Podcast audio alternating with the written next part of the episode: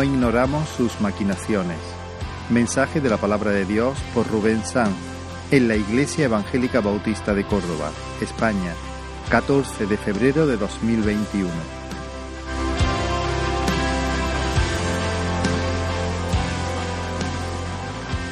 Que pienso yo que a esta altura ya de la serie de la predicación, una oración sublime, tan sublime, ¿no? Esta serie que el Señor nos está regalando eh, y soy conocedor por hablar con algunos hermanos que el Señor está bendiciendo en nuestras vidas. Entiendo, si entiendo la realidad espiritual, que ya hay algunos de vosotros que estáis tomando carta en el asunto. El Señor está hablando. Y cuando el Señor habla no es simplemente para oír o para dar información, sino lo que quiere es que sus hijos obedezcan. Y obedecer a Dios es vivir en libertad. Cuando Dios manda algo, no es porque se recrea en hacernos sufrir, sino todo lo contrario. Lo que está buscando es el bien de su pueblo. Así que soy consciente de que hay algunas personas en medio de este lugar que están tomando cartas en el asunto, están haciendo ajustes en sus vidas. Soy muy consciente. Y también soy muy consciente de las luchas que enfrentan aquellos que tienen que que, disponen su vida a la obediencia del Señor.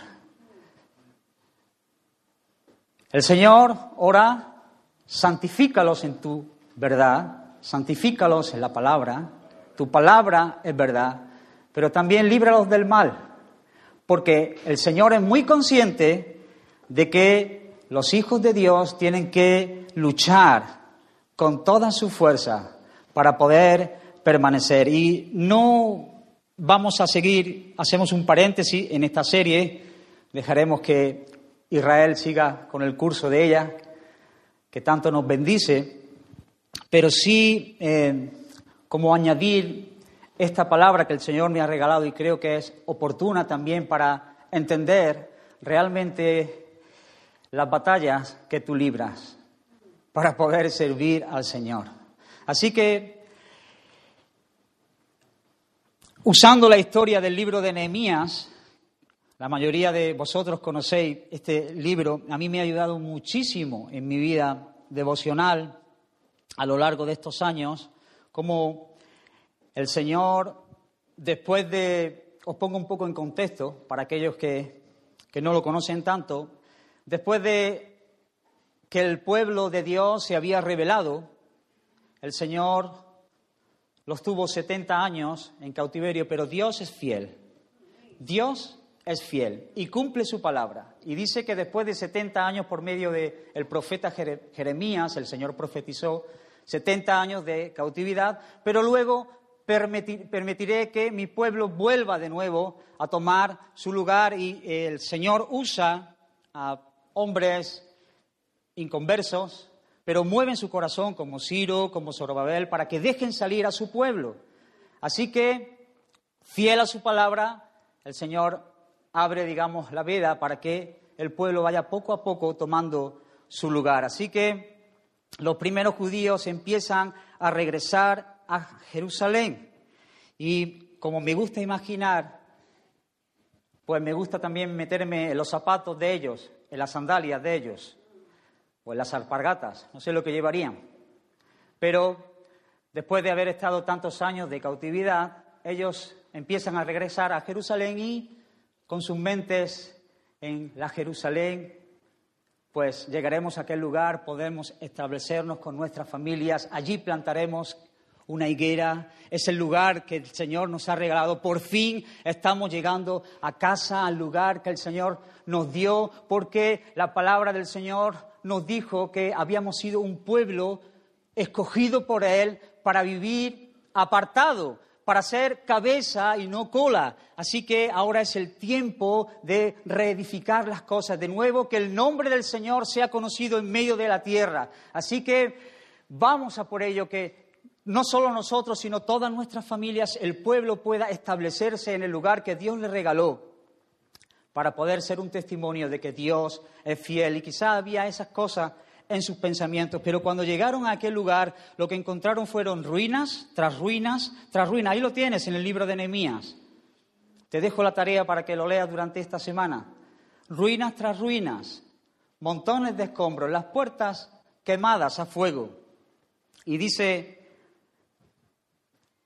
el libro que los primeros judíos que llegaron se establecieron en aquel lugar viviendo en medio de las ruinas, en medio de los escombros.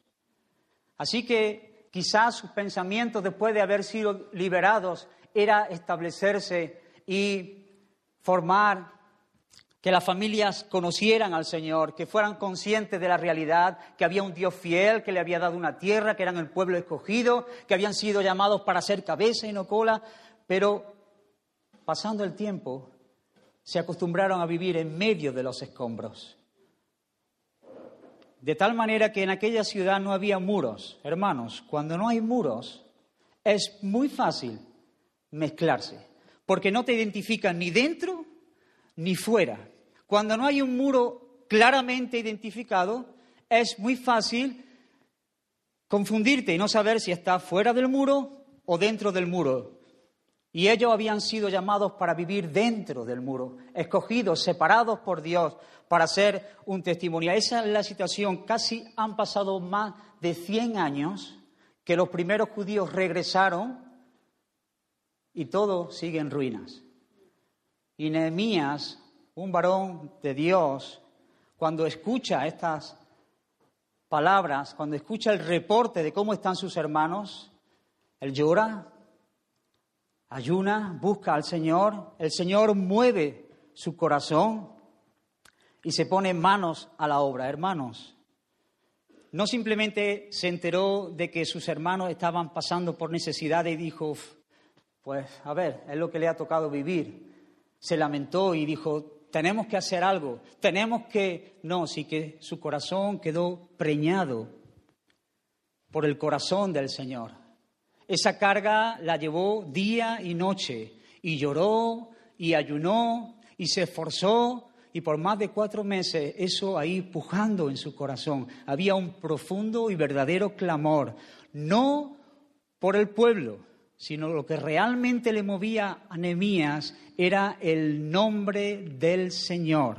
Hermanos, esta es una verdad como un templo de grande.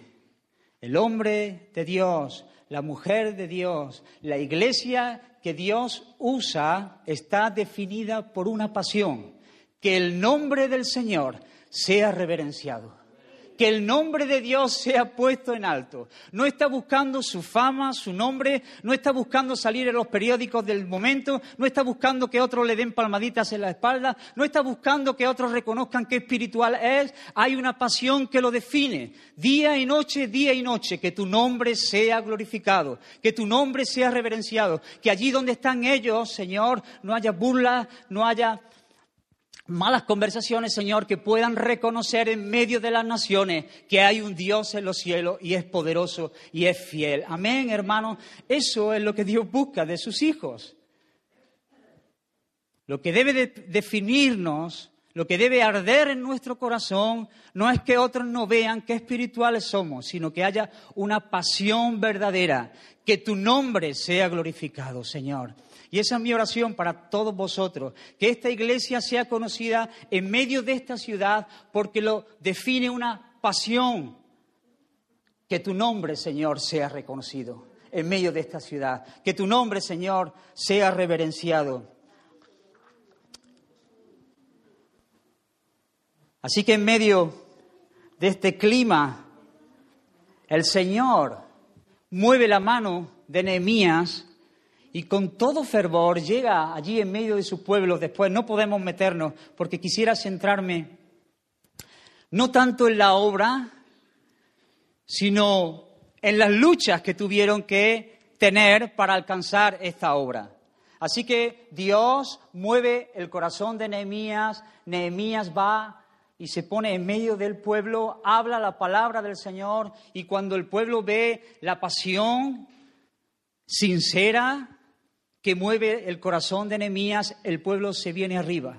Aquel que había estado acostumbrado a vivir en medio de escombros, reconoce que no es la situación a la cual Dios le ha llamado. Dios no le ha llamado para vivir en medio de escombros ni de ruinas, sino que Dios le ha llamado a una vida más alta, superior, porque a Dios le ha dado la gana. Y entonces mueve el corazón de Nehemías. Y Nehemías encendido por el celo de Dios, sabiendo que la mano del Señor los prosperará, no confía en los méritos de él, no confía en los recursos de otros, sabiendo que Dios está por su pueblo y lo prosperará, el corazón del pueblo empieza a incendiarse. Y de repente uno y otro y otro empiezan a decir, ahí, ahí es donde tenemos que estar. Y empiezan a tomar cartas en el asunto y a poner piedra sobre piedra y a poner las puertas y a edificar los muros. De manera que los muros son reconstruidos. Y ahora hay un pueblo claramente identificado dentro de los muros y hay otros muchos fuera de los muros y hay un Dios obrando en medio de su pueblo. ¿Os gusta la historia, hermanos? Es preciosa. Se acabó la historia. Los muros se reedificaron, el nombre del Señor en medio de su pueblo. Pues hay muchas cosas que ocurrieron hasta que los muros fueron edificados. Y son cosas tan similares a las que tú tienes que vivir cada día, cada día, que lo que deseo es que el Señor abra nuestro entendimiento. Hermanos, un cristiano verdadero quiere ajustar su vida a Cristo, pero vas a tener que luchar con todas tus fuerzas y vas a tener que saber cómo el diablo se las gasta para poder llegar hasta el final. Hermanos, hijos de Dios aquí en este lugar. El Señor venció. Los muros fueron edificados. El Señor ya venció en la cruz del Calvario. Hay herencia para ti, reservada en los cielos. No hay monstruo que se levante contra Él para poder arrebatarlo. Vamos camino a casa y llegaremos por su misericordia. Pero en el camino van a ser todo lo posible para que tropiece una y otra y otra y otra y otra vez y te desanimes hasta tal punto que con tu vida no demuestres que hay un Dios en los cielos. Por eso te digo, hermanos, sé muy cuidadoso con lo que vamos a hablar en este día. Y yo el primero, porque no me vale simplemente con conocer lo que el Señor dice y animarme y alegrarme que buena la palabra, sino que debe ser muy consciente de que en este preciso instante hay alguien muy interesado en robarte la palabra, en robarte esa alegría, en robarte el vigor para que el testimonio de Cristo sea erradicado. ¿Estáis conmigo, hermanos? Pues vamos adelante. Así que vivir como Dios manda es vivir en libertad. Y hoy hablaremos de algo sumamente importante que no podemos obviar. Satanás es el enemigo de nuestras almas. ¿Cuándo fue la última vez que pensaste esto? Satanás es el enemigo de tu alma. Pregunta, sin que nadie responda en voz alta. ¿Quién mató a los hijos de Job? Te dejo que piense.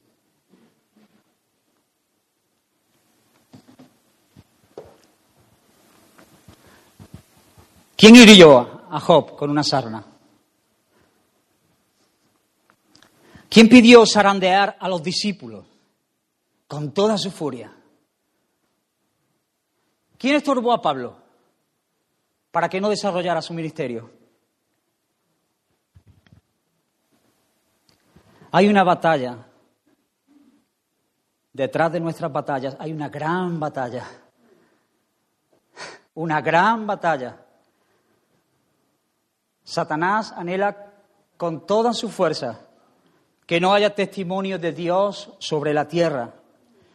Y de una forma u otra, de una forma u otra, Él tiene varias formas, varios métodos, diferentes alternativas para hacerte caer.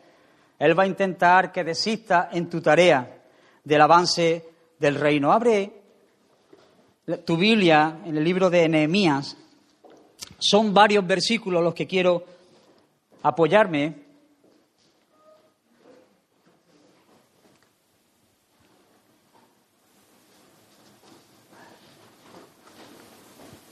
Hace, de todas maneras, hace un poco de calor aquí. Hace, no, bastante calor.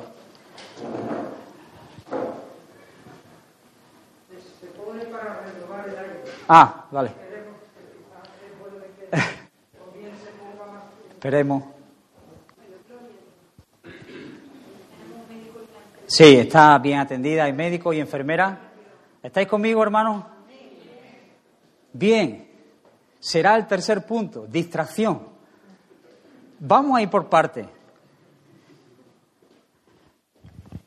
¿Estáis conmigo con la historia, hermanos? Lo que Dios ha hecho, cómo ha movido el corazón de Nehemías para reedificar los muros, para decir esto es así y esto no es así. Mi pueblo dentro de los muros, su corazón encendido por una pasión, que tu nombre sea reverenciado. Esa es la pasión que mueve a Nehemías.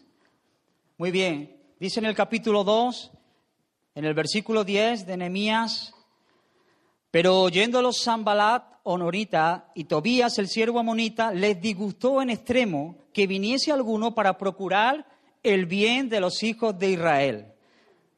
Versículo 19, pero cuanto lo oyeron Sambalat, Oronita, Tobías, el siervo amonita, y Gesén el árabe, hicieron escarnio de nosotros y nos despreciaron diciendo, ¿qué es esto que hacéis vosotros? ¿Os rebeláis contra el rey? ¿Veis, hermanos? Ahí estaban los primeros judíos que llegaron viviendo en un montón de ruinas. Y quizás tenían que salir a hacer sus labores y, y, darle una patada a los ladrillos para poder edificar. Podía salir de fuera de los muros, de los contornos y hablar con cualquiera porque nada te definía. Y mientras que ellos vivieron en esa situación, ninguno de sus enemigos se le opusieron. En tanto y en cuanto que ellos no se definieron, no había ningún problema con los enemigos. Ningún problema. Pero en el momento en el que el primer judío tomó su palaustre para edificar el muro, entonces, y no antes, entonces, Zambalat, Tobías, Gesén, los de los amonitas y todo el infierno se movilizó para erradicar el testimonio de Dios sobre la tierra. No antes, sino en el momento en que tú dices, Señor, quiero confirmar Quiero establecer estas verdades en mi vida, quiero ajustarme, amoldarme, Señor, a tu verdad. Ayúdame. Entonces y solo entonces es cuando se te declara la guerra. No antes, cuando tú vives sin un muro claramente identificado, donde te deslizas por donde tú quieres, no hay ningún problema. Defínete y entonces empezará a experimentar realmente la verdadera y tormentosa guerra que vive aquellos que quieren ajustar su vida al llamado de Dios. Y eso fue lo que pasó, hermanos.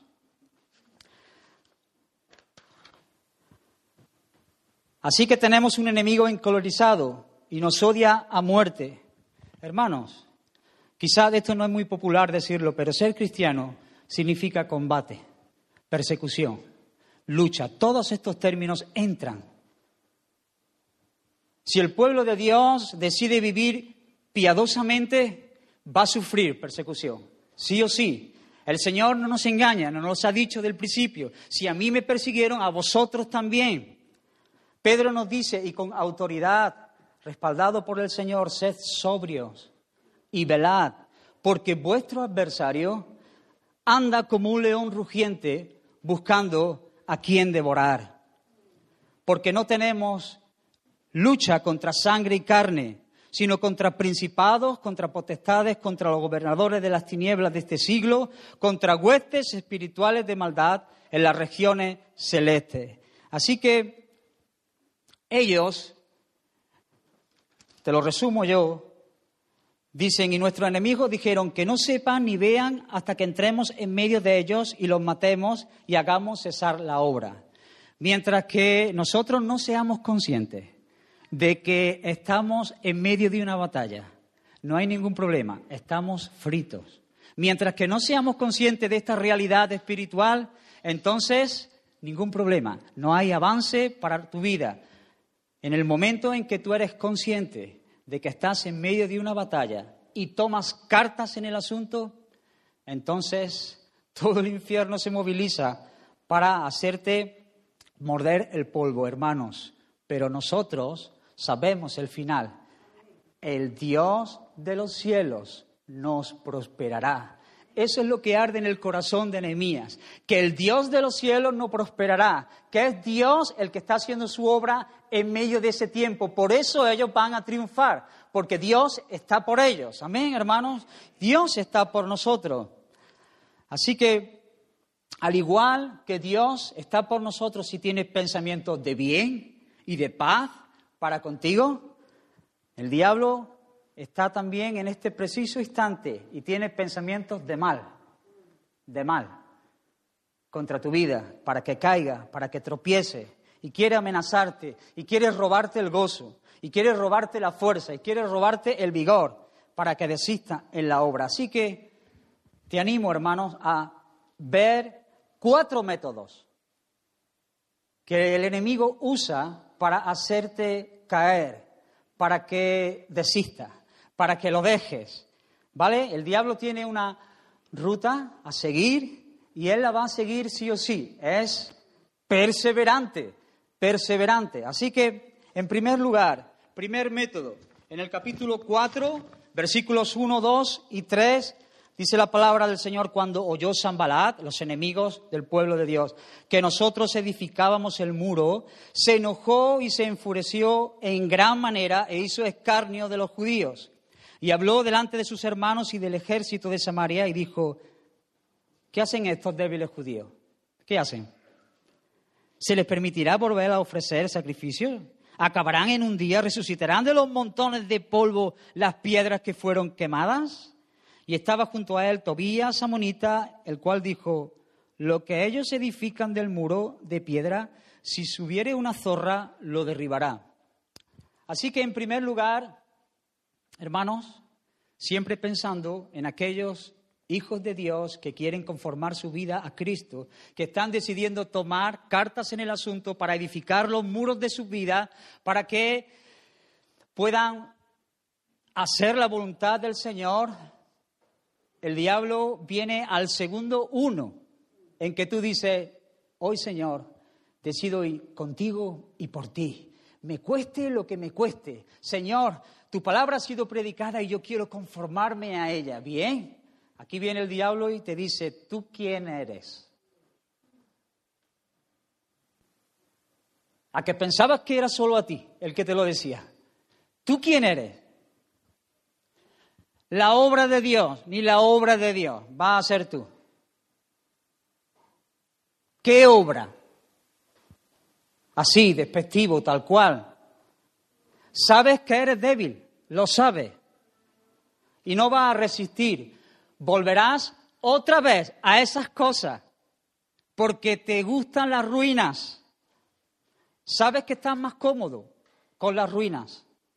Es mucho más sencillo vivir sin esforzarse. Así que tú, ¿qué, qué haces? ¿Qué haces? Esto que tú has decidido hacer hoy, eso en un momento se disipa, porque el martes llega y sabe lo que pasa en los martes.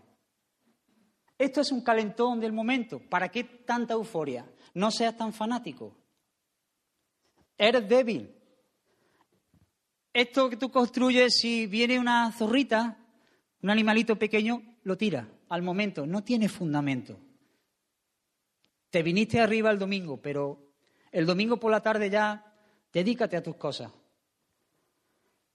Así trabaja el diablo en nuestros corazones, en nuestras mentes, en nuestras mentes, haciéndonos sentir que somos poca cosa, que no puedes, que eres torpe, que sois poco. Tú te has mirado al que tiene al lado. ¿Dónde vais vosotros a establecer el reino de Dios aquí? A que el nombre del Señor sea conocido. No tenéis recursos, no puedes y lo sabes.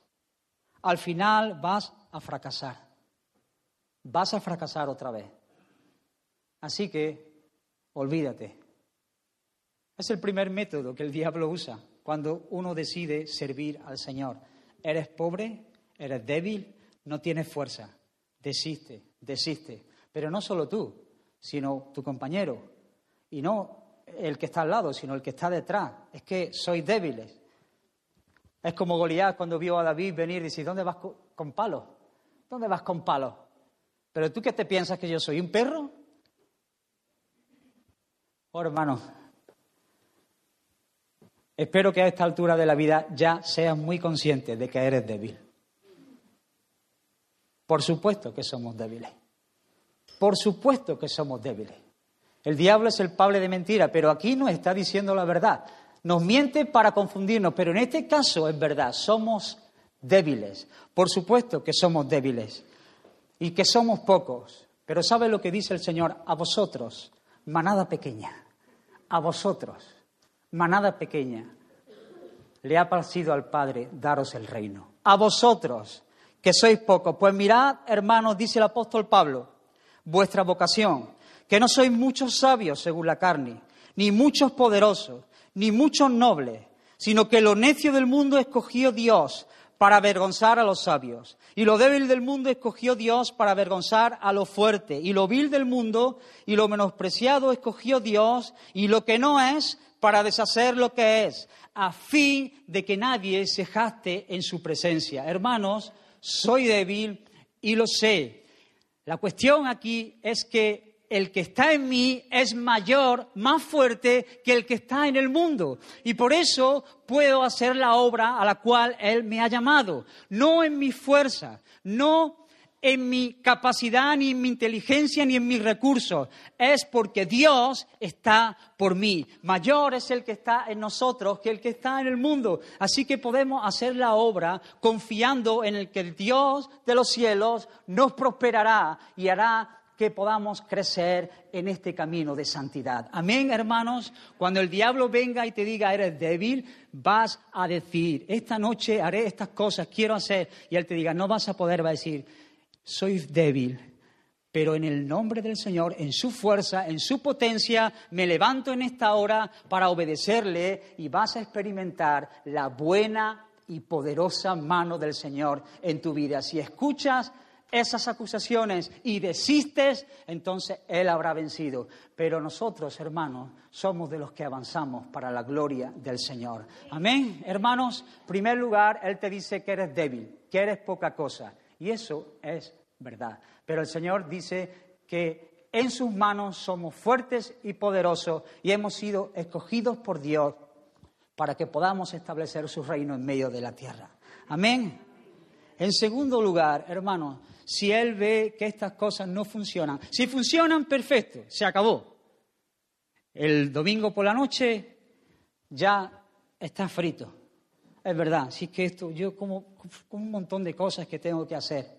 Pero si por la gracia del Señor tú dices soy débil, pero cuando soy débil y lo sé, te miro a ti y a tu obra y entonces soy fuerte porque, porque sé que es tu obra en mi vida y entonces doy pasos de fe para reedificar los muros, entonces Él vendrá para acusarte. utilizará este método tan diabólico. Capítulo 6, versículos 5 y 6. Entonces Sambalat envió a mí su criado para decir lo mismo por quinta vez con una carta abierta en su mano en la cual estaba escrito, se ha huido entre las naciones y Gasmu lo, dice, que tú y los judíos pensáis rebelaros y que por eso edificas tú el muro, con la mira, según estas palabras, de ser tú el rey. El diablo, una vez que tú has tomado cartas en el asunto, y dice, tú lo que tienes son motivaciones egoístas. Tú lo que estás buscando es granjearte un nombre. Tú lo que quieres es que otros te vean y cuando te vean el viernes te digan, uh, uh este casi, casi va levitando. Mucha oración y mucha palabra, pero en ti hay mucha mezcla, hay mucha mezcla. Eres un hipócrita. Actúas, tú no eres digno. Eso es lo que dice el diablo. Esas son las acusaciones que vienen contra nosotros para hacernos tambalearnos y desistir en nuestra tarea, hermanos. ¿Habéis luchado alguna vez con estas cosas? ¿Eres consciente de lo que estoy hablando?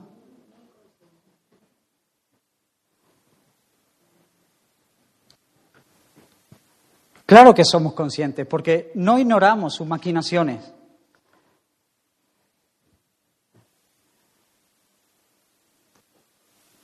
¿Que tú qué? Pero si tú ayer estabas haciendo estas cosas. Sí, sí, otra vez te has arrepentido, claro, todas las veces que tú quieras. Levántate, hermano, en esta hora y llámalo por su nombre, mentiroso mentiroso. Sí, fallo, pero yo no soy un actor. Yo no estoy actuando, porque yo he sido redimido por la sangre del Cordero. Por eso puedo presentarme delante de vosotros y predicar. Porque tuve que luchar mucho con estas cosas en otro tiempo. Tú, Rubén, predicar, si acaso podrás dar palma en la última fila del banco, pero predicar con tanto pecado acumulado? Intenta hacer que me retuerza, pero el Señor me dio entendimiento. Bendito sea su nombre y me llevó a Apocalipsis, capítulo 12. No hace falta que lo busquéis, hermano, pero lo quiero leer para la gloria del Señor. Apocalipsis capítulo 12, versículo 10.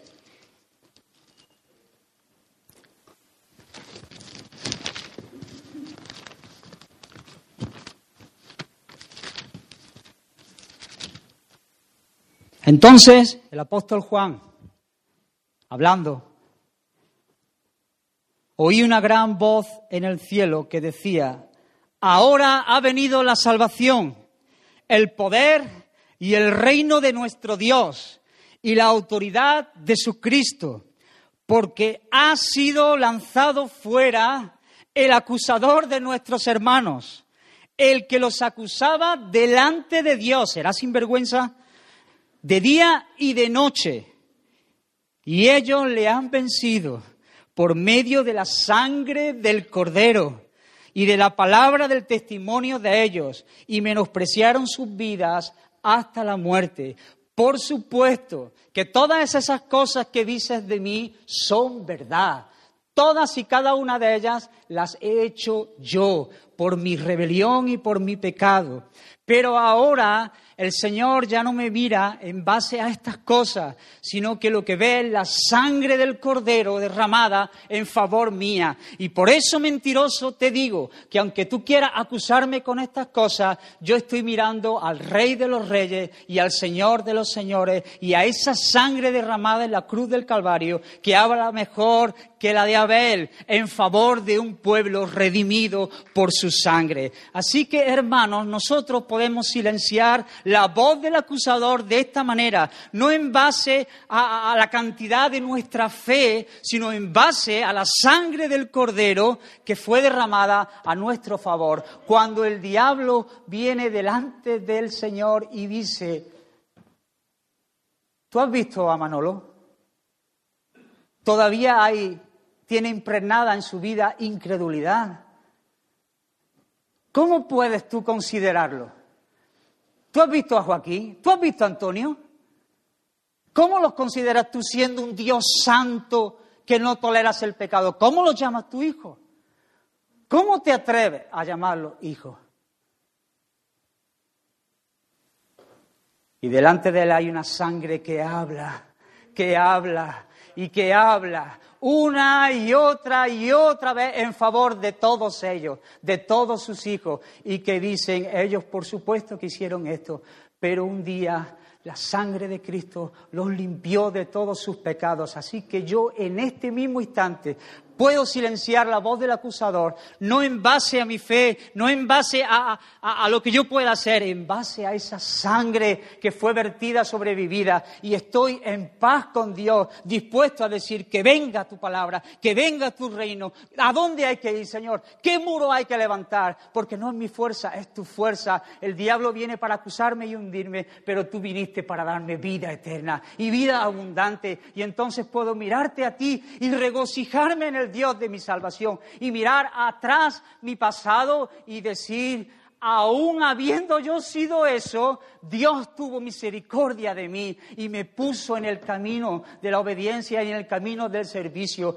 para que su nombre sea glorificado. Hermanos, si tú supieras la cantidad de hermanos tuyos que están viviendo en estrechez a consecuencia de esta lucha mortal, ni te lo imaginas. El diablo los tiene atados, retorciéndose en sus pecados, ahí haciéndolos menguar para que no avancen en el propósito de Dios. Levántate en esta mañana en fe y dile, Señor, es tu obra, es tu gloria, es la sangre del Cordero la que me ha limpiado y puedo permanecer en pie. ¿A dónde vamos, Señor, mañana? ¿A dónde vamos mañana? De tu mano voy donde quieras, porque ahora cuando me ves, ves al Hijo y ves perfección en el Hijo y tú me miras, yo estoy en Cristo, me he montado a colombrillo, voy con Él, me lleva de la mano. ¿Se entiende, hermanos? El diablo quiere ponerte una y otra y otra vez estas cosas en tu vida. Mira, hermano, me gustó esta aplicación, creo que puede ayudar. La escuché del, del, del pastor Carson haciendo referencia en el tema este de la acusación, que tanto luchamos nosotros. Y quería ilustrarla por medio de dos judíos en la primera Pascua, allí en Gosén, después de que Moisés ha dicho que con la sangre de un cordero sacrificado, ahí a los postes y a los dinteles haya sangre que identifica al pueblo de Dios pero hay dos judíos hablando la noche de antes, oye, qué fuerte lo de las ranas, qué fuerte lo de las moscas, oye, qué fuerte, ¿no? Lo de el mar convertido en sangre. ¿Estáis la noche esa? Y ahora el ángel del Señor va a pasar para destruir a los primogénitos. Y uno le pregunta a otro, Estoy. ¿Tú estás nervioso? Yo estoy un poco nervioso porque esto es muy fuerte lo que va a pasar. Y el otro le responde, no te preocupes, hemos hecho, hemos hecho lo que eh, Moisés ha mandado hacer. Estate tranquilo, nuestro Dios está por nosotros ya. Pero tú tienes tres hijos, yo solamente tengo un hijo. No te preocupes. Que venga Dios y haga lo que tenga que hacer porque nosotros estamos haciendo las cosas que Él ha dicho que hagamos. Ya, pero... Cuando pasó el ángel de muerte por aquel lugar, ¿a quién penséis? ¿A qué hijo de los dos se llevó? Estando dentro de la misma casa. ¿A qué, ¿A qué hijo de los dos se llevó? Por supuesto, a ninguno. A ninguno. A ninguno de los dos se llevó. ¿Sabes por qué, hermano? Porque había sangre. Y a pesar de la intensidad de su fe, que era poca, el ángel no le pagó en base a la intensidad de esa fe, sino en base a la sangre del cordero.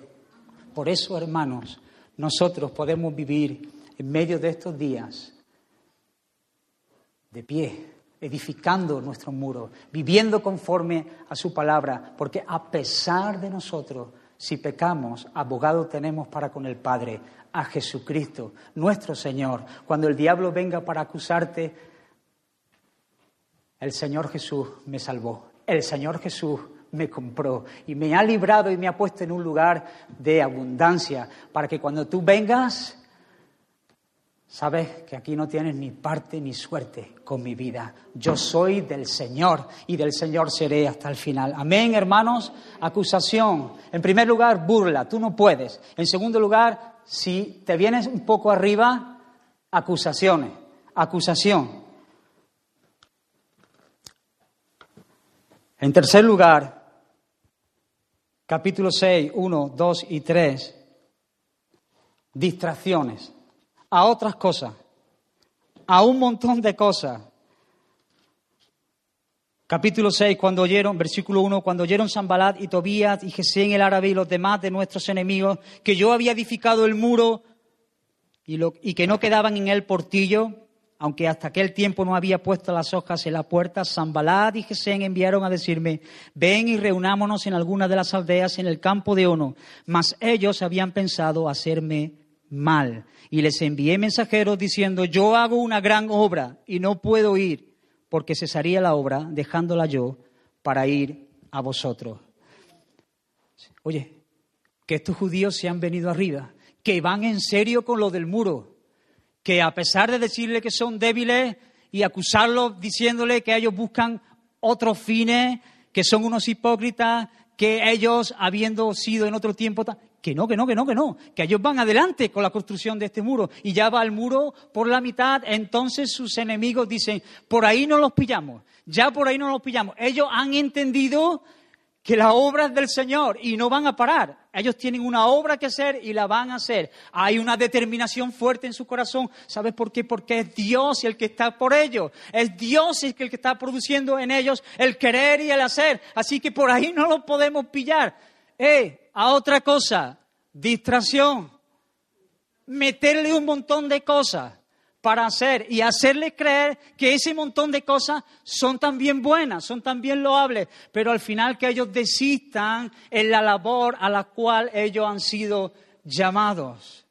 Distracciones. Llamemos a Nehemías para que se reúna con nosotros, para que desistan estas cosas. Oye, los gobernadores los llaman, son cosas importantes, hay una reunión urgente que hacer. Hermanos, el diablo lo que quiere es meterte un montón de cosas urgentes para que dejes de hacer las cosas importantes, para que des prioridades a cosas secundarias y las cosas primarias se queden escondidas en el cajón, para hacerte creer que las cosas secundarias son importantísimas para tu crecimiento y para la labor que estás haciendo, para al final dejarte desganado, cansado, agobiado y sin haber prosperado. Y sin haberlo querido, me ha salido un pareado. Hermanos, debemos ser muy conscientes de esta realidad burla, escarnio, acusación.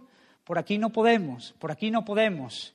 Eh, la palabra del Señor los ha enamorado. Hay una verdad en sus corazones.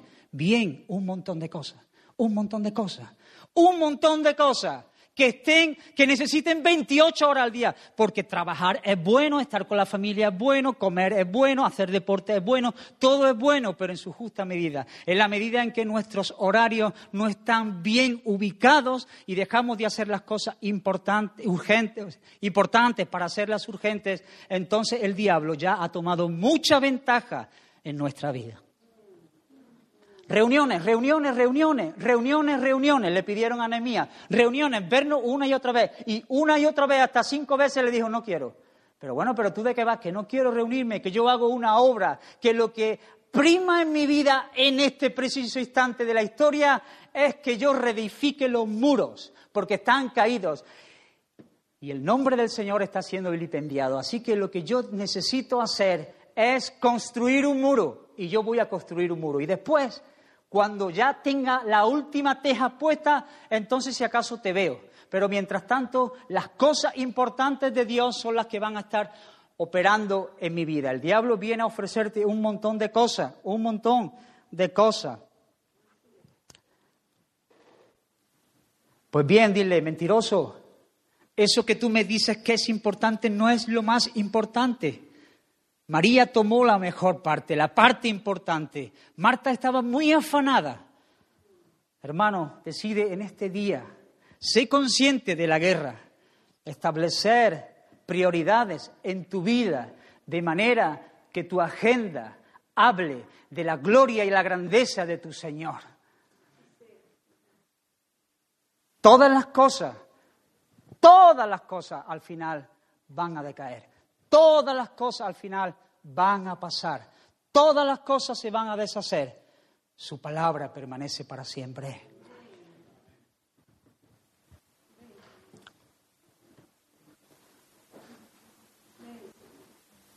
Jesús era un hombre ocupado, muy ocupado, muy ocupado, muy ocupado, pero con un calendario muy equilibrado, muy equilibrado. En primer lugar, la obra. Y en segundo, la obra, porque también es hacer la obra las demás cosas.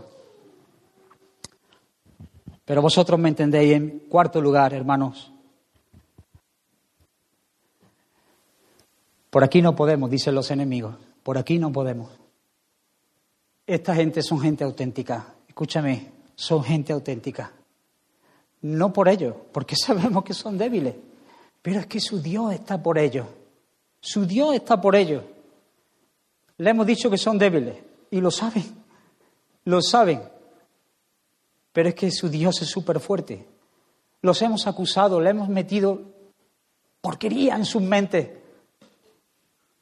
Pero es que están más limpios que cuando lavas con perlán.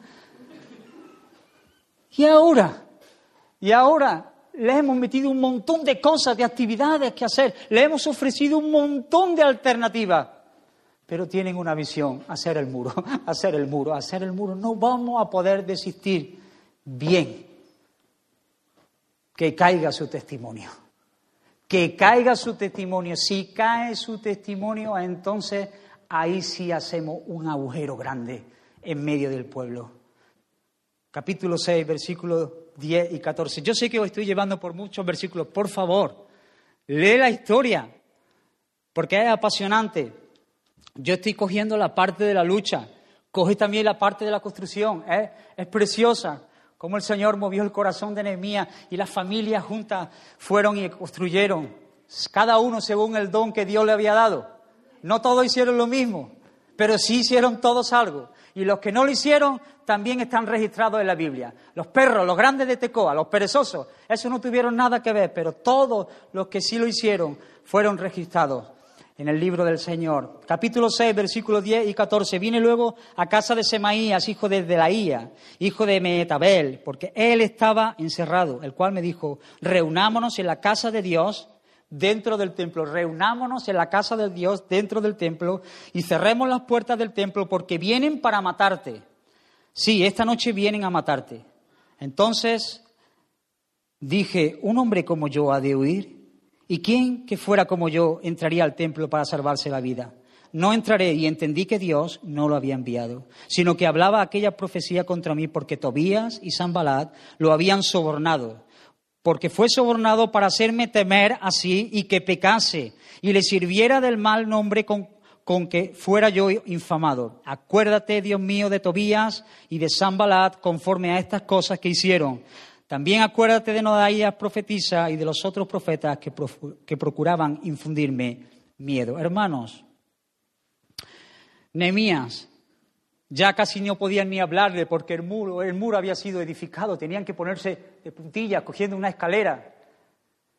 Y entonces le dicen que vienen a matar a Nehemías para infundir miedo en su vida, a fin de que él pueda pecar.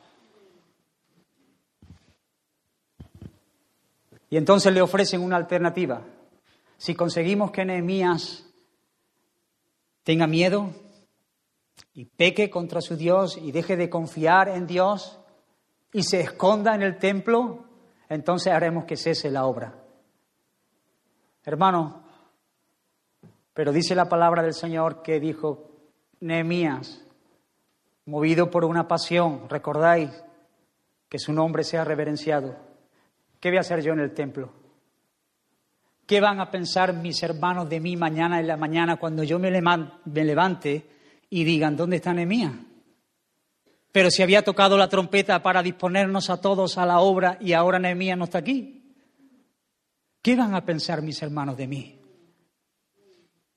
Eso es lo que quiere hacer el diablo contigo, que peques, que tengas miedo. Y te va a meter y a intentar empujar hacia la lujuria, hacia la avaricia, hacia la incredulidad, hacia un montón de cosas para que al final tu testimonio se caiga por los suelos, a fin de que afectes a muchos otros, sí. Aquel que nos decía construyamos un muro. Y ahora miradlo.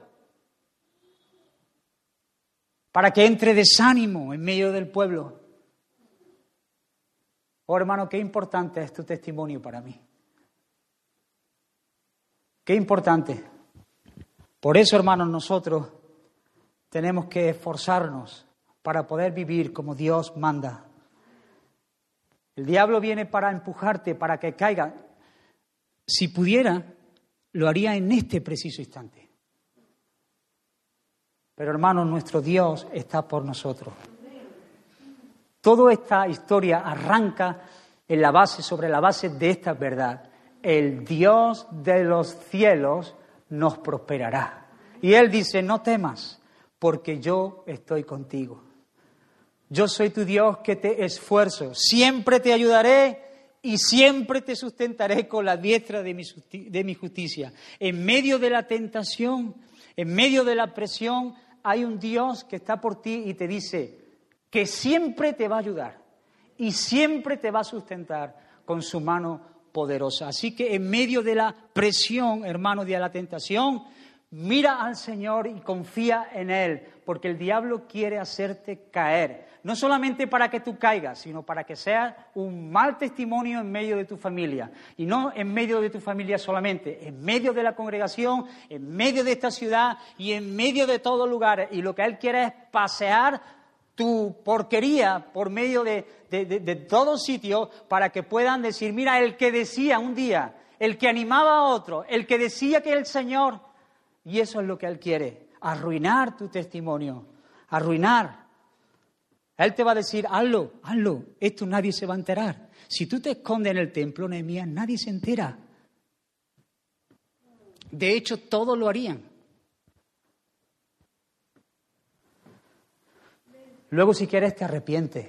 Nemía, luego si quieres te arrepientes, porque claro, mientras que los otros trabajan y están en manos de sus enemigos, que tú estés aquí escondido, luego si quieres te arrepientes. Hermano, te diré una verdad teológica, sencilla, profunda, para poder arrepentirte de tu pecado necesitas el mismo poder que levantó a Cristo de los muertos. No te arrepientes de tu pecado cuando quieres, es una gracia que el Señor concede. El arrepentimiento no es fácil, hago esto y luego vuelvo a mis cosas. El diablo sí te va a decir que es fácil arrepentirte. A esto y luego te arrepientes. Para que en el momento en el que caes se acerque a ti para decirte que es imposible que te pueda arrepentir. Ven al Señor en esta mañana y dile, Señor, dame un corazón contrito y humillado delante de ti, para que cuando yo peque pueda correr al abogado, al justo, al Hijo, y que sean perdonados mis pecados. Así que amenaza, agresiones, todo lo necesario va a ser para hacernos caer, para hacernos retroceder. Hermanos, pero el escritor de Hebreos nos dice, el Señor por medio del escritor de Hebreos, pero nosotros no somos de los que retroceden para perdición, sino de los que tienen fe para perseveración del alma. Nosotros no somos de los que retroceden. Y ahora sí termino rápidamente, hermano. Espero que sean muy conscientes de la batalla que está librando en este mismo instante. La batalla lo libran los hijos de Dios, aquellos que se identifican, aquellos que han decidido alinearse, ser, no hablar de que Jesús es un hombre bueno que hace obras buenas, que es un profeta, es aquellos que dicen que Jesús es el único Señor, el único Salvador, que no hay otro camino al cielo, al Padre, ¿Qué es lo que Dios manda, la verdad a la cual yo rijo mi vida? Aquellos que se identifican son los que van a tener que lidiar con estas batallas. Burla, escarnio, acusación, distracciones, tentaciones. Se las trae. Acordaros del final, hermanos. Vamos a casa, llegamos a casa y el diablo ha sido vencido. ¿Cómo respondió Nehemías? Cinco minutos. ¿Me dais cinco minutos, hermano? Sí, ella es mi madre, claro. Alguien, cinco minutos, por favor, por allí. ¿Estáis bien? Yo sé, yo soy muy consciente que con la mascarilla es muy difícil. Es, difícil de estar ahí con la mascarilla porque yo estoy ahí y, y me agobio. Pero cinco minutos, por favor. ¿Qué principio siguió Nehemías para enfrentar esta batalla? Pues si te digo que tiene una guerra, que seas consciente de que, de que estás en medio de una batalla, pero no te digo cómo la libra, pues te van a dar por todos lados. Mira cómo, cómo lo hizo él, a ver si te ayuda. En primer lugar, fe. En respuesta les dije, el Dios de los cielos, Él nos prosperará. Ahí está la base, la base de la vida. Ahí. El Dios de los cielos nos prosperará. Es que Dios está por nosotros. Y nosotros, sus siervos, nos levantaremos y edificaremos, sí. Torpes, pobres, pocos. Pero es que el Dios de los cielos está por nosotros. Nos levantaremos y edificaremos para la gloria de su nombre. La fe en Dios. No temáis, dice en el capítulo 4, versículo 14, acordaos del Señor. Un montón de cosas nos quiere meter en la mente, acordaos del Señor para hacer la obra. Cuando el Hijo de Dios se acuerda de su Dios, se viene arriba, se viene arriba seguro, se viene arriba, se anima, el Espíritu Santo trayendo las verdades a su corazón, de manera que viene vigor, fuerza, energía para poder hacer su obra. Tomad el escudo de la fe, dice el apóstol Pablo, con que podáis apagar los dardos del enemigo. En medio de la tentación, hermano, acuérdate de Jesús y de sus promesas son suficientes, son definitivas, son determinantes. Son determinantes para poder seguir adelante. Mientras que Jesús no peque, ese pacto permanece. Ahí lo dejo. Se acabó. Mientras que Jesús esté delante del Padre, intercediendo, por nosotros, y Él no peque, ese pacto sigue firme. En segundo lugar, oración. Después de todas estas cosas, Nehemías no vino al rey Artajerjes a quejarse. Mira lo que está pasando, que nuestros enemigos, que se le están levantando los políticos, que están diciendo que no podemos, que nos están cerrando, que, que, no, nos cortan el paso por un lado o por otro, no nos dan pie, no nos dan tregua. Es que hay que ver que nosotros también somos buena gente, que, que nosotros no queremos el mal de nadie, que estamos haciendo un montón de actividades. Que te olvides, oración a tu Padre, a tu Padre, a tu Padre que te atiende, que te escucha, que sabe, que conoce y que te va a guiar por el camino que debe. No fue a, quejarse al periódico, a escribir un texto, oró a su Dios. Dice Nehemías, oró a su Dios. Punto. Y si quiere, y te sobra tiempo, hace un escrito, pero oró a su Dios. Ora a tu Dios, hermano. Ora a tu Dios. Y mira, algo que me ayuda mucho. Cuando no tengas ganas de orar, dile, Señor, no tengo ganas de orar. Y ya está orando. Ya está orando. Es que es que así. Es que hablar con tu Padre, hablar con el Dios de los cielos, que me has estado como hijo suyo y me atiende y yo me pongo y digo, Señor, no tengo ganas de orar hoy, hoy estoy desanimado. Ya estoy orando con el Señor. Y Él me dice, bien, ya lo sabía, ya lo sabía porque yo conozco lo que hay en ti, pero me agrada que venga a decírmelo, porque veo que tú pones tu confianza en mí. Ven, hijo, y ahora viene con una palabra y te levanta y te levanta y te restaura y te anima y te pone. Eso es lo que el Señor hace en medio de la oración. Ora a tu Dios, Él conoce por lo que pasa. Y sabe el Señor, sabe el Señor librar a todos sus hijos de la tentación. A los piadosos los sabe librar el Señor de la tentación. Aquellos que dicen, Señor, que me voy y trae estas cosas. Y Él dice, sí, lo sé, pero que yo te traigo con lazos de amor otra vez de vuelta aquí, para que tú te recrees en las cosas que hay en mi casa. En tercer lugar, primer lugar, fe. En segundo lugar, oración, oración. En tercer lugar, a las armas. A las armas. Nehemías no solamente oró y dijo, Señor, hay que ver cómo está la situación, los muros derribados, las piedras sobre pie. ¡Eh! A las armas, que veamos los milagros, ¿no? O te quedas simplemente en que Dios hace milagros, que veamos los milagros, que yo quiero ver milagros. Yo le digo al Señor, Señor, yo quiero ver milagros. Y a veces digo, Señor, esto es mucho pedir. Digo, bueno, si tú eres un Dios de milagros, ¿por qué no puedo verlo yo? que veamos los milagros. ¿Cómo se ven los milagros? En el lugar de los milagros, en el campo de batalla, en el lugar de la desesperación, donde están los enfermos, donde están los que están atrapados y confundidos y muertos en sus pecados, ahí donde se ve, donde se ve los milagros, a las armas. Así que sin un conocimiento vital de la palabra de Dios, ningún cristiano puede resistir. Tu sentido común le hace reír al diablo. Por eso el apóstol dice, tomad la espada del Espíritu, que es la palabra de Dios. Hermanos, este libro no es un libro para relajarnos, para, para, para darnos un chupinazo cuando estemos malamente. No es un esferalgán, ni un nolotil. Este libro contiene las verdades definitivas para hacerte vivir la vida que te promete en este lado de la eternidad y para poder disfrutar de las glorias venideras por toda la eternidad.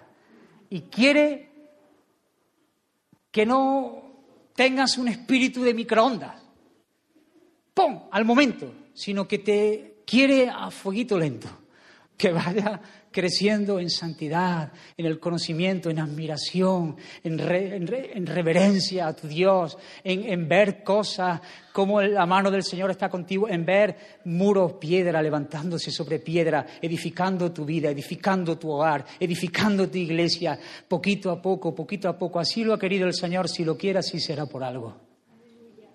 Confía en su palabra y confía en Él para poder ver su gloria. En cuarto lugar, Nehemías no es un llanero solitario. No es un llanero solitario. Como yo tengo la visión, como el Señor me ha movido a mí, yo soy el super hiper mega. No, unidad. El Señor ha puesto por su gracia en mí la pasión, pero puso a todo el pueblo a trabajar, a todo el pueblo, por familia. Y ya no tanto las naturales, sino las familias espirituales la iglesia, cada uno preocupándose por el otro. ¿Cómo estará mi hermano?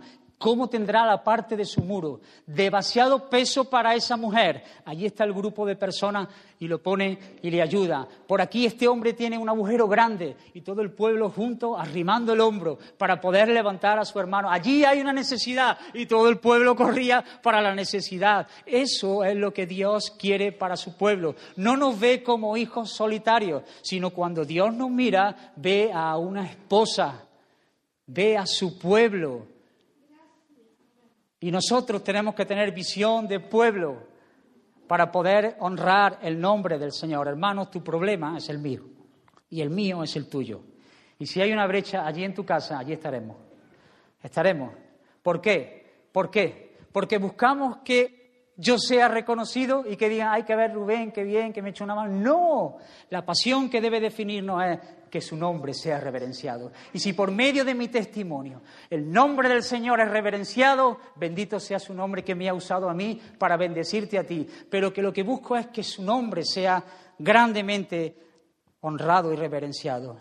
Que tengamos esa visión, hermano, para poder vencer y que el diablo sea avergonzado, que su reino avance, que su nombre sea reverenciado. Y al final del libro verás a todo el pueblo Creo que fue Jesse hace un par de semanas quien introducía la reunión así, todo el pueblo adorando al Señor juntos. El libro fue abierto, los corazones fueron quebrados y todo el pueblo reconocía que había un Dios en medio de nosotros. Hermanos, Os invito a inclinar vuestro rostro y vamos a orar al Señor.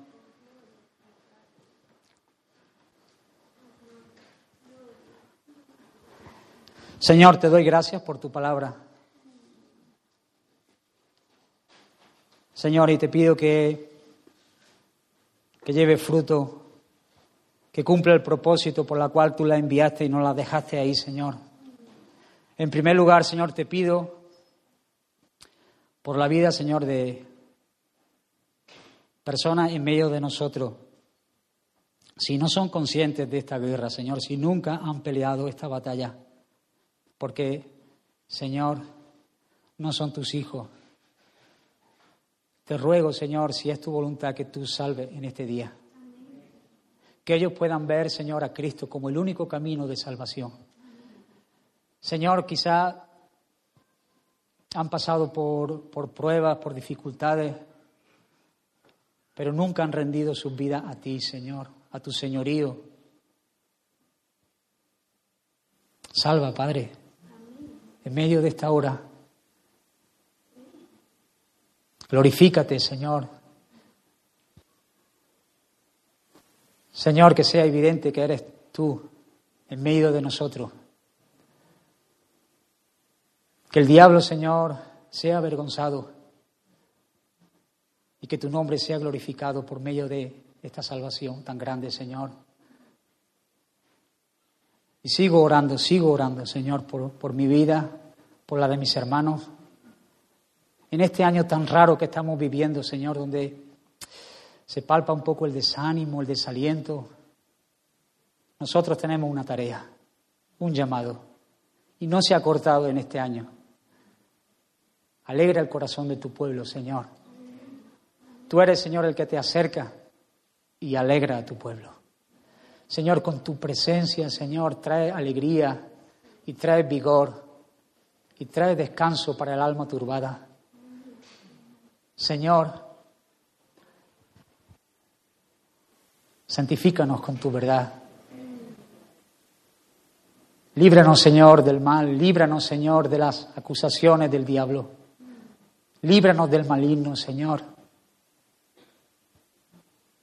Nos anhela también y desea nuestro mal, no por nosotros, sino por ti, para que el testimonio tuyo caiga, Señor. Levanta tu pueblo para esta hora. Levanta tu pueblo para esta hora. Que podamos llevar el testimonio allí donde estemos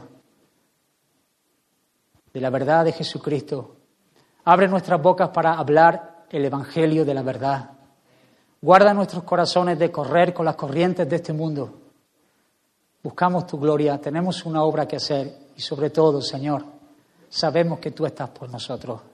Gracias, Señor, porque tú no nos has abandonado. Aún en medio de nuestra infidelidad, tú permaneces fiel a tu pacto, Señor. Eres bueno, eres fiel, eres puro, eres santo. Te amamos como eres, Señor te hace amable, Señor, te hace amable. Viene a nuestras vidas, Señor, y quebranta nuestros corazones y nos atrae con cuerda de amor. Y no podemos resistirnos, Señor.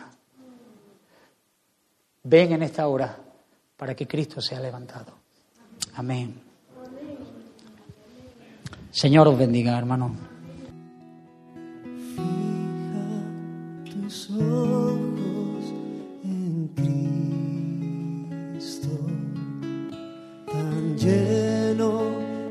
Gracia y amor. Y lo te